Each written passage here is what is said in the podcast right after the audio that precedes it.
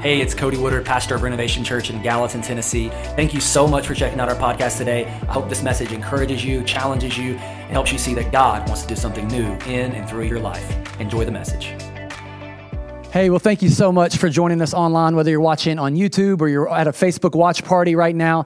Wherever you're watching from, we're glad that you would hang out with us for a little bit. My name's Cody Woodard. I'm the lead pastor here at Renovation Church. And right now, we would love to know who's on. And so if you will, drop your name in the comment, drop where you're watching from. We want you to interact with people. We're excited about what God's doing through this season. And we're believing that he's leveraging technology, leveraging video to make himself known. And so the church isn't about a building. It's about a gathering of people.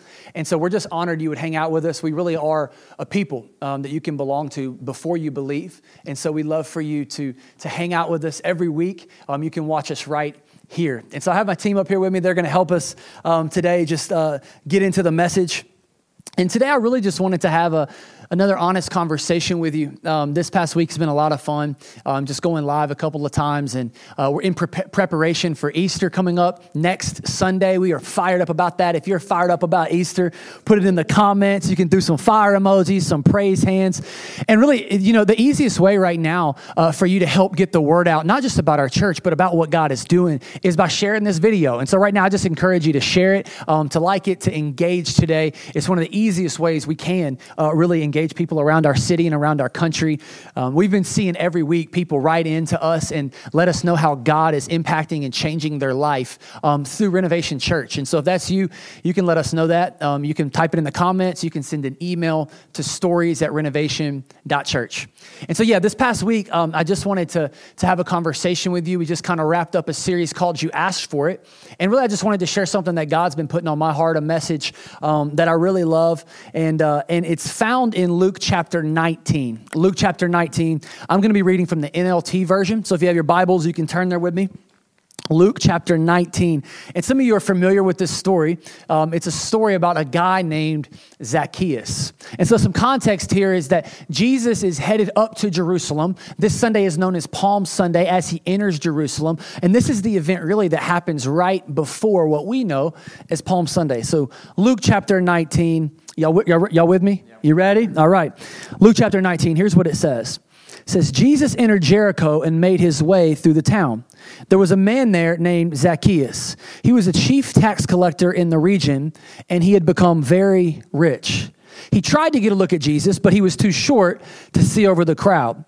So he ran ahead and climbed a sycamore fig tree beside the road, for Jesus was going to pass that way.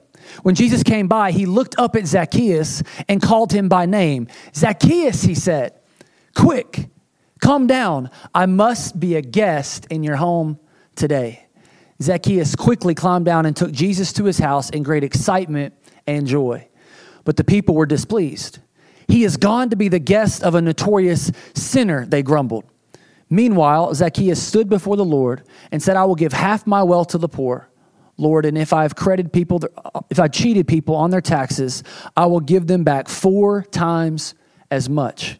Jesus responded, salvation has come to this home today, for this man has shown himself to be a true son of Abraham, for the Son of Man came to seek and to save those who are lost. Luke 19, verses 1 through 10, the very words of God. Amen. Amen. Hey, let me pray for us before we dive in. God, thank you so much just for allowing us to hang out today. And God, I would just ask that you would move today, that you would do what only you can do, God, that you would speak directly to our hearts, God, that we really are believing, God, that you want to invade our lives, God, that you want a relationship with us. And God, we're believing you that a revival is happening, that it's going to happen in our city, in our world. And we know the way you do that is through individuals one at a time. And so God, we invite you into our homes today. We invite you into wherever we're watching from and ask that you would do the work only you can do. In Jesus' name, amen. So hey, if you're taking notes, the title of this message is, It's Not Fair. It's not fair. I don't know if you've ever had an experience where you felt like something's not fair, but one of the things that just comes to mind right now is 109 traffic. And so if you live in Gallatin, you are familiar with 109 traffic. I remember this one time. Yeah, that's right. I remember this one time I was sitting in traffic waiting to get back home. I have my 20-month-old son in the back. He is crying. He is mad. And so we're sitting there, and all of a sudden, I noticed this car fly by me in the margin of the road, right? And I'm going, man, what in the world is happening? You know, I've been sitting there for like an hour. My kid is crying. And then I see them like jump in front of everybody, turn left at the red light, and boom, they're gone. And like, there's a part of me that just hoped that when I got up there, I would see them on the side of the road being pulled over by the police, right? Like, yes, gotcha. That's what you get, right? Why? Because it's not fair. You know, another story that comes to mind is that when I'm sitting in the anointed Chick-fil-A, right? And right now I can't do that, and I'm really sad. But when I was sitting in Chick-fil-A, I remember this time I was there and I was in line and I've been waiting. It was packed as it is every day because it's the greatest fast food chain on the planet. And I'm standing there in line and I'm waiting for my food. It's taking them a while, not because of them, but because there's so many people. And then all of a sudden I'll look up and like I see somebody who was in line behind me just walk around me and get their food and go get a seat. And I'm like, that's not fair. Right? Like little did I know they have takeout. You can put an order in on the mobile app, which I suggest. This is not an endorsement for Chick-fil-A, but I am about their waffle fries because it's waffle fries and worship for me. It's that Polynesian and praise. So we get these moments, though, right, where we're like, man, it's not fair.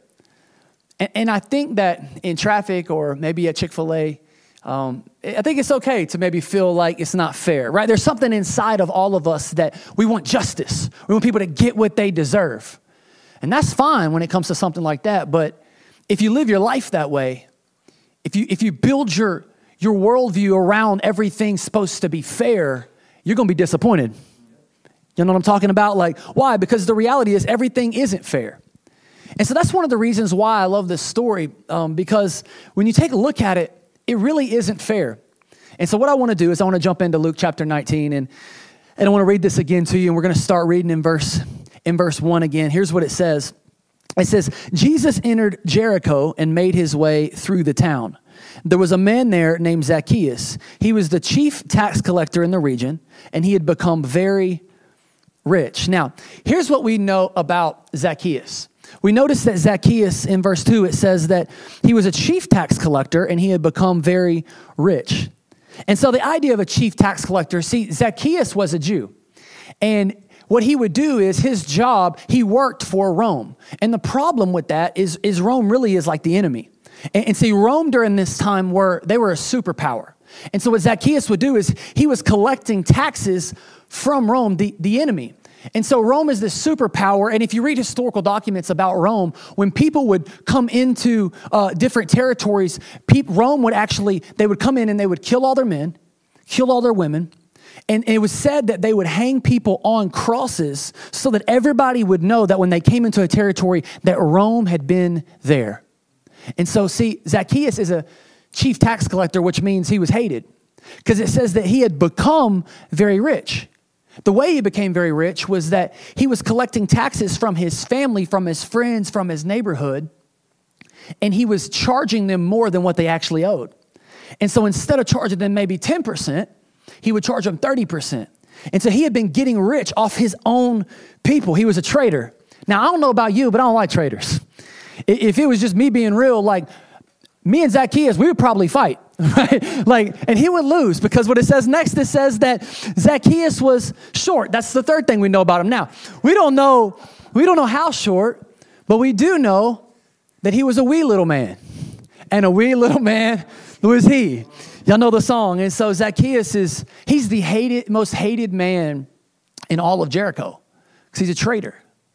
He's a sellout. And so then verse 3 says this, is that he wanted to see who Jesus was, but because he was short, he could not see over the crowd. Now, I didn't catch this the first time I read it, but the reason why he can't see over the crowd, it says because he's short, but he can't see over people.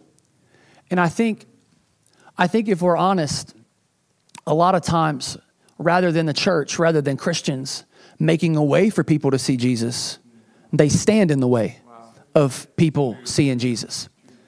And I think if we're just being honest, right, like a lot of you are watching maybe for the first time, or you haven't really, you know, gone to church or been a part of a big gathering. I don't know if you know this, but just because it's a gathering doesn't make it a church.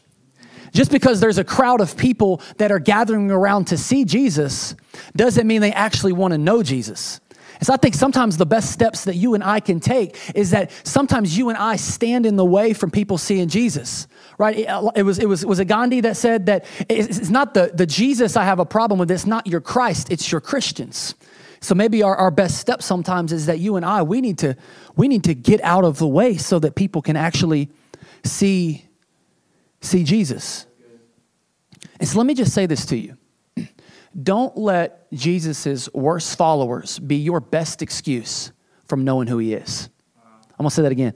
Don't let Jesus's worst followers be your best excuse from not getting to know who he is, right? So Zacchaeus, it says he was short, but he couldn't see over the crowd. Verse 4 says this, so he ran ahead and he climbed a sycamore fig tree beside the road, for Jesus was going to pass that way. I love this. I want you to underline the word but, because the reality is we all got a but. Not that kind of but, okay? A B-U-T. It says that he was short, but he ran ahead and climbed a sycamore fig tree. The reality is that every one of us has a but, and maybe the reason why you and I can't see Jesus is because we let our but get in the way. See, for Zacchaeus, it was his stature. But for many of us, it's our time. It's, I would see you, Jesus, but I don't have enough time. I think one of the things that this pandemic has taught me more than anything, before when we would make excuses on why we can't see Jesus, why we can't spend time with Jesus, is because I don't have the time for it. Well, now we got all the time in the world. Right, so we'll say things like, I would come to see you, Jesus. I would go to the local gathering, but I don't have time. Or maybe it's, but you know, I don't have the way to get there. Another thing we've been learning right now is that if we can't physically meet to come hear about Jesus, Jesus will make a way where there seems like there is no way to come right to you. Right, so Zacchaeus doesn't let his butt get in the way. And so I just want to encourage you today. Don't let your butt get in the way. Don't let your butt get in the way. Somebody needs to put that in the comments right now. Somebody needs to put it in the comments. Don't let your butt get in the way. Don't let anything stop you from seeing Jesus. That's what I admire so much about Zacchaeus, is that there's a crowd of people. He's short, so he can't see over him, but instead he runs and climbs a sycamore fig tree. Now, this is significant, because if you know anything about Jewish culture, men did not run. And they definitely didn't climb trees. That's what little boys did. And so when Zacchaeus can't see Jesus, he does whatever it takes, to the point that he would publicly shame himself by lifting up his tunic and taking off and running and climbing a tree in order to see Jesus. Now, I need you to understand this. Zacchaeus didn't climb the tree so Jesus could see him. Zacchaeus climbed the tree so he could see Jesus. So don't understand, don't get what I'm not saying. I'm not saying that you have to climb some religious ladder, okay, in order to get God to notice you. What I am saying is that sometimes we have to get off our butt and climb a ladder so that we can see him. Because see, he's passing through, he's present, he's there. And sometimes there's things that get in our way, and we got to be willing to do whatever it takes to see Jesus. And so little Zacchaeus, is it okay? Is it okay if I call him little Zacchaeus? It's only appropriate. It's what the scripture says. He was short. So little Zacchaeus gets off his butt, takes off running, and climbs the tree. Verse 5, let me read this to you. It says this. So Jesus is walking, and he makes his way through the crowd, and then he says, he looked up. When Jesus came by, he looked up. And so naturally, you and I have experienced this, right? Like if Jesus is walking through Jericho and he decides to turn and look up, what do you think everybody else did? They all looked up, right? And so in this moment, Jesus looks up, the crowd looks up. And so I love this, because what it says next and what he says to Zacchaeus is, Zacchaeus, you don't belong in this crowd. You're a traitor. You're a sellout. No, that's not what he says. It's a fake verse. He says, you're the worst sinner of them all, Zacchaeus. What are you doing? You don't even deserve to be here. That's not what he says. Sometimes I think that that's what Jesus would say about us. We tend to believe that because of our past, that he wouldn't want to be found in our presence, that he looks down upon you and frowns at you because of what you've done. And what we find actually happened when you read verse 5 is this. It says, when he came by, he looked up at Zacchaeus and called him by name. Zacchaeus, he said, quick, come down. I must be a guest in your home today. One of the things you need to understand is that from what we know based upon the scriptures is that Jesus had never had an encounter with Zacchaeus before. So how do you know his name? I think it's the same way he knows your name, because he created you. He was in the beginning and holds all things together, and everything that was formed and everything that was created was by him, through him, and to him. And so he calls Zacchaeus by name. And I want to let you know that he knows your name, that he knows who you are. Yes, he knows everything that you've done, but he also knows who he's called you to be. He also knows that he wants a relationship with you. He also knows exactly what he says about Zacchaeus, that he wants to come home with you and be a guest in your house. And so what Jesus is saying in this moment is he's saying, Zacchaeus, I'm not afraid to be identified by you. And so what I love about this is that the most hated man in all of Jericho gets invited to have dinner with the most loved man in all of Israel, with the most famous man in all of Israel. At this point, Jesus is in the middle of his ministry. It's coming to the end. He's headed to Jerusalem, and the crowd is gathering because they've heard of all the miracles. They've heard of everything that he's done. And so they're gathering to see this guy, Jesus. And Jesus decides to go to the home to be the guest of the worst sinner in all of Jericho.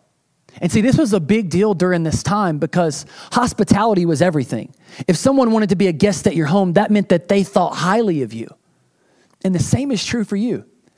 That I believe really that what Jesus teaches us is that despite your sin, despite you may be a sinner, he sees you as a son.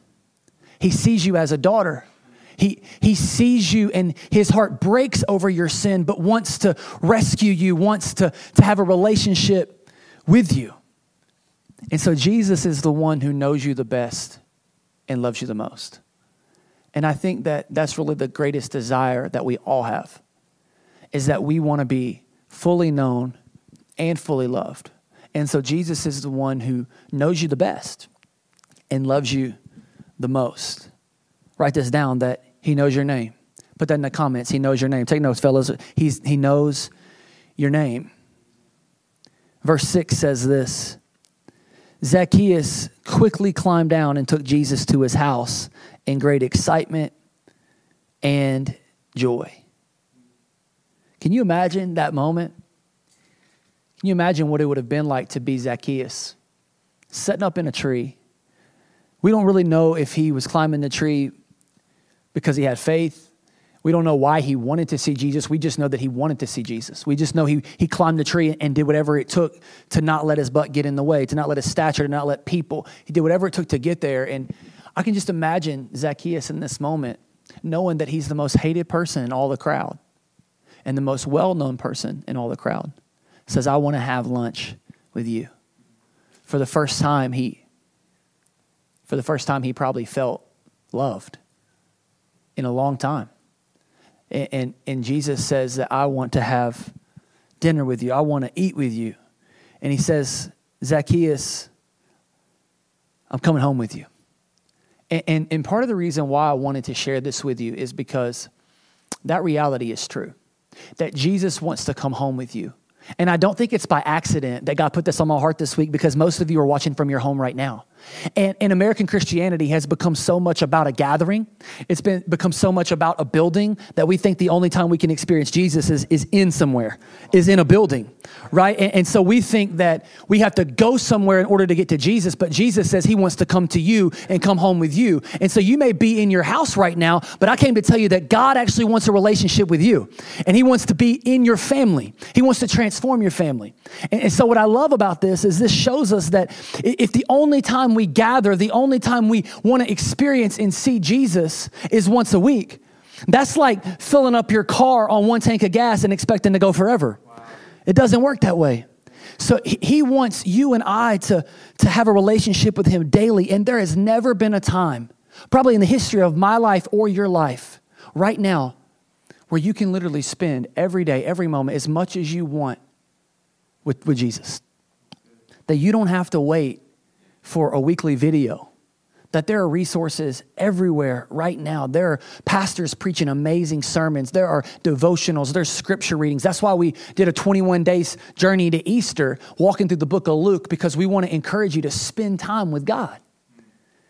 And so don't get caught up that the church has to be a physical location. Now, don't hear what I'm not saying. I'm not undermining us gathering, because y'all know that when you gather in a place and the Spirit of the Lord is there, He moves. There's something special about gathering with people. But God is not confined to space. And He wants a relationship with you. And so my question is this. Can Jesus be at home with you right now? Will you invite Jesus into your home to change your home? Because that's what will happen. That if you're saying, God, I want more than just a one time a week experience with you. I want more than just a few moments. I want a lifetime. And Jesus comes into your home will be forever changed. It will not look the same. He's going to come in. He's going to rearrange the furniture. He's going to open the closet doors. He's going to throw trash out, right? But what happens when Jesus comes home is that you will be transformed. And this is exactly what you see with Zacchaeus. But verse 7 says this. The people were displeased. He is gone to be the guest of a notorious sinner. What are they saying? They're saying it's not fair. Right? They're saying this isn't fair. Why? Because they've been there outside, probably hot, sweaty in the desert, waiting for Jesus to come. And then out of everybody that He picks to be a guest of, He picks Zacchaeus. You want to talk about fair? That's not fair. But here's the reality. It's not fair. It's grace. Come on. Grace isn't fair. Grace is favor. Somebody need to write that down. You put it in the comments. Grace isn't fair. Grace is favor. Literally, the definition of grace is that it is His unmerited, unprecedented favor on your life. That grace isn't fair. That if what's fair is that Jesus would continue to pass right through Jericho and not talk to anybody. Because the reality is that they were displeased at the fact that Jesus would hang with him, because they were caught in this comparison that their life was better than Zacchaeus. Right? And that's what a lot of times we do. We feel like we deserve to have Jesus hang out with us based upon what we do and don't do. And when we see God move in other people's life, we're like, that's not fair. But grace isn't fair. Grace is favor. And what happens in this moment is all of their attention moves from Zacchaeus and who he's not and how bad he is, and it moves now to Jesus. It says that they were displeased with him. Who's him? Jesus. So now their judgment has shifted from Zacchaeus to Jesus, and that's what comparison will do. It causes us to start feeling like we deserve things, and so now our frustration is no longer with people, it's with God. Because we feel like, God, we deserve it. I deserve for you to come to my house and hang out with me. But what I love about this is that Jesus is a friend of sinners. So my question is, are you? Jesus is a friend with sinners. The question is, are we? Are we a friend of sinners? That when God wants to move in somebody's life, when He wants to come home with somebody, when He wants a relationship with them, do we write it off as if we're better than them or they're not good enough and that there's no way God could change them? Or do we believe what the Bible says, what the gospel says, that if anyone is in Christ, they're a new creation, that the old is gone and the new has come, that God can change someone's life by the power of the Holy Spirit? And so, are you a friend of a sinner? Or do you get caught judging? Because that's what happens. We go from Zacchaeus to Jesus, and we start judging the heart of God. And that's a dangerous place to be, because grace isn't fair. Grace is favor. Then here's what happens in verse 8. It says, Zacchaeus stood before the Lord and said, I will give half my wealth to the poor. Lord, and if I have cheated people on their taxes, I will give them 4 times as much. See, this is an example of the life change I'm talking about. That up until this point, Zacchaeus was the most greedy man in Jericho. that he was the one who literally got rich off of robbing his own family. And that's what grace will do. Grace will turn your greed into gratitude. Come on. Grace will turn your greed into gratitude, and your gratitude will turn into generosity. And so what happens is now because he's received something that he didn't earn, that he didn't deserve, now he's grateful, which makes him generous. And so what happens, his life has been changed. And now that he's grateful for the grace that he's been given, now he gives the same grace. Now he repays the payment. Now he is generous. And not just, he doesn't just give them back the money he stole. He gives them 4 times the amount. It's a picture of God's grace. And see, here's the deal. Religion is all about what you can get. Jesus is all about what you can give. Jesus isn't trying to get something from you. He wants to give something to you. He wants to give you his grace, but not so that you can just simply get it and receive it and keep it for yourself, but so that you can give it and let people know the grace of Jesus Christ. Amen? Come on. So Zacchaeus, in response to this grace, he says, I'm going to give it back. If I've cheated people on their taxes, I'm going to give them 4 times the amount. And he gives up his treasure on earth because now he has a treasure in heaven. Now he's received a grace that money can't buy. That he received something that he's never had. He may have been rich, but he didn't have the one thing that satisfies his soul. And now that he has this, he gives it all away. And what's impossible with man is possible with God. Grace can change your heart. It can change your heart. And then I love Jesus' response in verse 9. It says that salvation has come to this home today, for this man has shown himself to be a true son of Abraham. For the Son of Man came to seek and to save those who are lost. He says, Zacchaeus, you are a true son of Abraham. That there's this moment in scripture I love, that when God and Abraham are having this conversation and God makes this covenant, he makes this promise to Abraham. And he says, I want you to go outside the tent and I want you to look up at the stars. And Abraham goes out the tent, he looks up at the stars and he says, Abraham, as many stars there are in the sky, so will be your offspring. So will be the people that I want to save. And what I love about this, when he calls him a son of Abraham, is that when Abraham was going out and looking at the stars, God was looking at you. I missed it. That God was looking at you. So as Abraham is counting stars, God's thinking about you. He's thinking about Zacchaeus in this moment. So he's saying that Zacchaeus, you are the one that I prophesied about, the one I told Abraham about. I came to your house. I want to save you. And the reality is so are we. That you and I are the ones that God has longed to have a relationship with, to buy us back from our sin, to buy us back from our greed, to buy us back from our selfishness. And you can't have the life God intends for you to live until you have the relationship with God. I wrote this down. Zacchaeus may have climbed a tree to see Jesus, but Jesus died on a tree to save Zacchaeus. Wow, that's so good. Come on. I just need you to know that sometimes this is what I'm talking about. Religion will tell you that in order to be saved, that you got to do something. And so Zacchaeus may have climbed a tree to see Jesus, but Jesus died on a tree to save Zacchaeus. And he died on a cross to save you and I.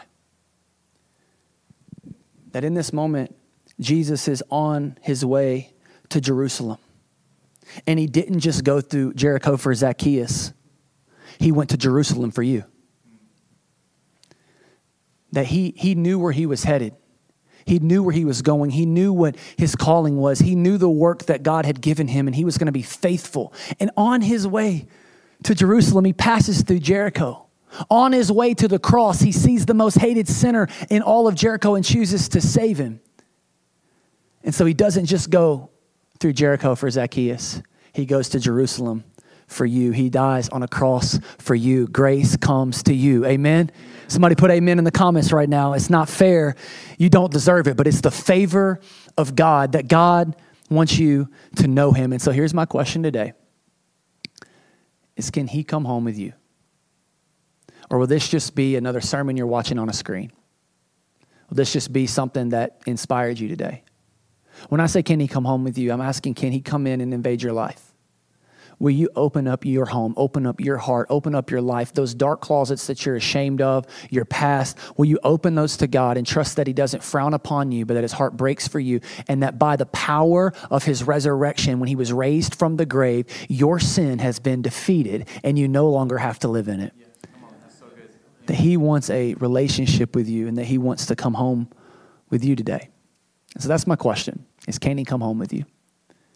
Will you allow the grace of Jesus to wash away your sin? Will you allow him to love you for who you are? Not what you've done. Would you allow him to save you today? And then for some of us, the question is are we willing to do whatever it takes to see him? Not just once a week when he's passing through on a Saturday or Sunday, but every day. Will you do whatever it takes to see Jesus, to meet with Jesus? And then for others of us, we need to just be honest. And some of us have been in the way from other people seeing Jesus.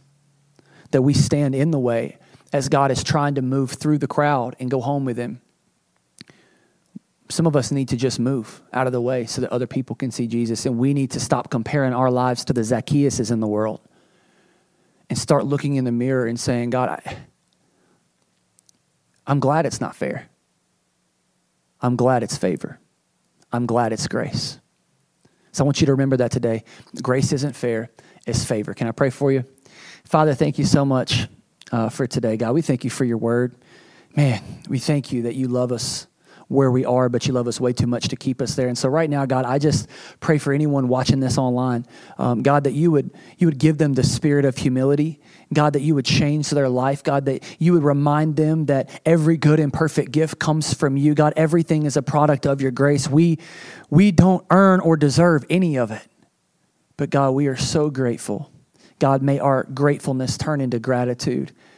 God, may we take and use the gifts that you've given us, the gift of your grace, to make you known and share it with the world. May we not just be consumers. May we not just focus on what we can get, but rather what we can give and who we can give it to. God, get us out of the way so that people can see you. And so right now, I just want to invite you that if you've never accepted Jesus, if he's never come home with you, if you've never invited him into your life to change your life, I want to give you the opportunity now. And so pray this with me. Father, I love you. I thank you. I believe that you died on the cross for me, that you rose again so that I can be forgiven and free. In Jesus' name. Amen. Amen. Hey, if you just prayed that prayer, we want to celebrate with you. We want to know about it. Make sure you let us know in the comments. You can email us at stories@renovation.church. We're here for you. We want to walk with you. And so we can't wait to see you next week for Easter Sunday. Share this video, invite somebody, and we'll see you then. Thank you so much for listening to the message today. I hope it encouraged you. We would love the opportunity to pray for you. Send an email to info@renovation.church. And if you would like to partner with us financially and help us reach people with the message of Jesus, you can do so at renovation.church/give. Have a great day.